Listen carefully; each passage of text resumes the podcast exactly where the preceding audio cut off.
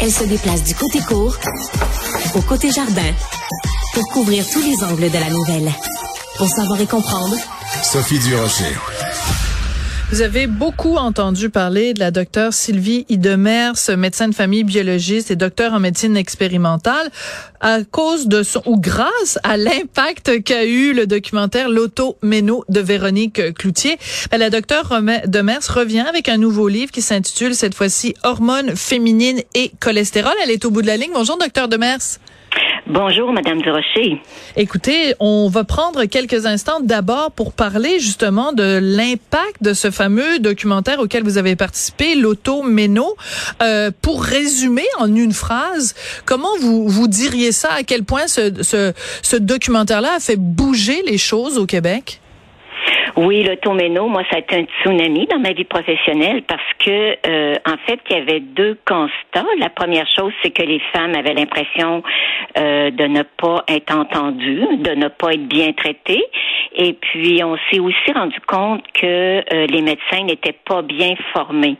Donc, moi, ça a eu deux, deux ça a eu beaucoup d'impact parce que j'ai eu beaucoup de demandes de formation des médecins.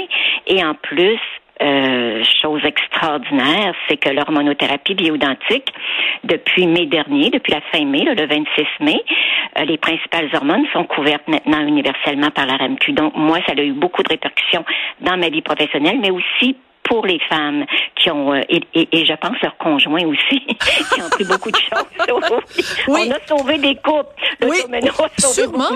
mais, mais sûrement, docteur Demers, parce que on va se le dire, puis il y a beaucoup de femmes qui témoignaient dans le documentaire de Véro. On n'est pas du monde quand nos hormones nous font euh, nous font chavirer tout le temps. Donc euh, c'est sûr que pour notre entourage, conjoint ou conjointe, ça peut parfois être difficile pour les enfants et pour tout le monde autour. Bon, donc il y a eu cet impact avec l'automéno. Là, vous arrivez avec un nouveau livre sur euh, les hormones féminines et le cholestérol.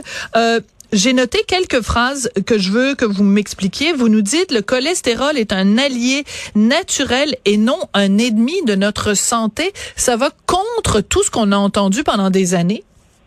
Oui, effectivement. Puis euh, je pense que ça c'est en train de changer. Euh, le cholestérol, en, en réalité, c'est une substance euh, qui est essentielle dans tout le règne animal, incluant nous les humains, parce que le cholestérol, c'est, dans nos cellules, hein, ça, ça a énormément de fonctions. Par exemple, juste une, c'est toutes des membranes de, de, de nos milliards de cellules, le cholestérol, il joue un rôle très, très, très important.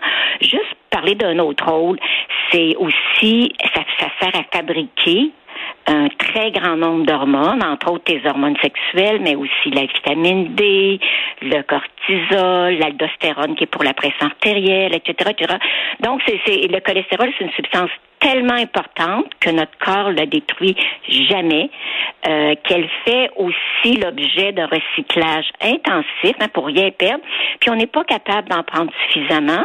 La grande majorité est faite par notre foie. Donc il y a beaucoup, beaucoup de mythes à défaire concernant le cholestérol qu'on croit être un agresseur d'artère. Oui. Alors, il y a une phrase aussi très importante dans votre livre où vous parlez de différentes façons de prévenir et de traiter les maladies cardiovasculaires. Et vous avez cette phrase, vous dites, qu'est-ce qu'on attend pour partager ces bonnes nouvelles-là?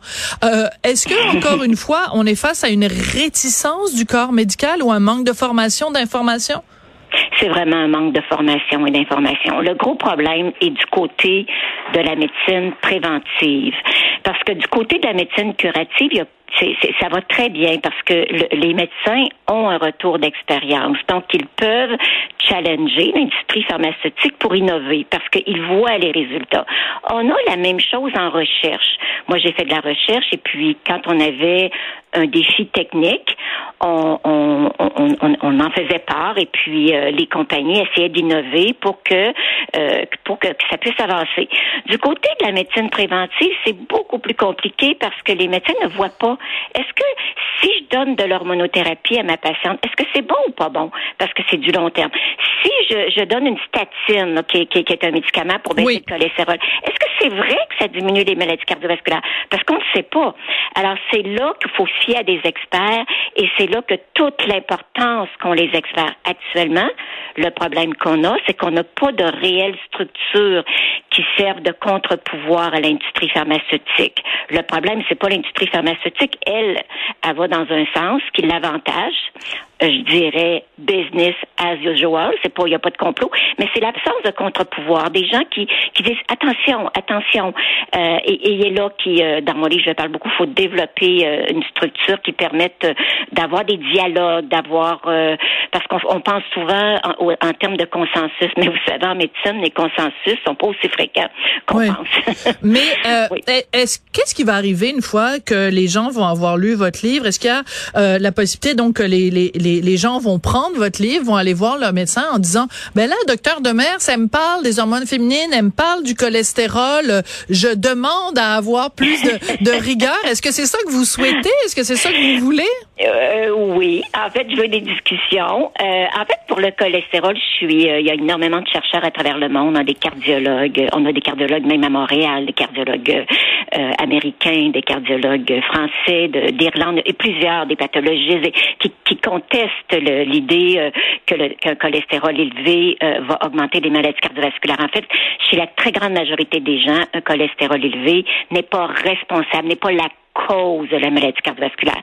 L'erreur vient du fait que euh, c'est que le cholestérol élevé peut être un marqueur de risque de maladie cardiovasculaire. Par exemple, si vous êtes sédentaire, le, ce qu'on appelle le mauvais cholestérol, mais en réalité, ça n'existe pas. Le mauvais cholestérol, le cholestérol, c'est le cholestérol. Ce qu'on appelle le mauvais cholestérol, en réalité, c'est le cholestérol qu'on amène dans les, dans les cellules. Puis les cellules en ont besoin. Mais on pense que ce cholestérol-là est mauvais parce qu'on avait fait un lien avec différentes choses. Par exemple, si vous fumez, euh, votre euh, euh, cholestérol qu'on appelle le mauvais s'élève. Si vous êtes sédentaire, voyez-vous, c'est des mauvaises habitudes de vie. Et si vous avez des bonnes habitudes de vie, bon, ben, il y a des maladies aussi qui vont faire élever ce cholestérol-là. mais alors, mais juste pour résumer, ah, je suis désolée, mais pour, résumer, il faut arrêter de fumer, il faut faire du sport, mais continuer à manger des frites et des hamburgers. Ça, c'est super le fun. Non, c'est une blague, c'est une blague, docteur Demers. Euh, J'encourage tout le monde à prendre connaissance de votre livre, donc hormones féminines et cholestérol. C'est bourré d'études et d'analyses d'études. Merci beaucoup, docteur Demers. Euh, je vous remercie beaucoup, Madame Durocher. Au revoir. C'est comme ça que l'émission se termine. Merci à Marianne Bessette à la recherche, Charlie euh, Marchand qui euh, mène cette émission à au doigt et à la baguette. Un petit clin d'œil ici à ses origines françaises. Et donc, il est à la réalisation, à la mise en onde. Merci beaucoup et à tout bientôt.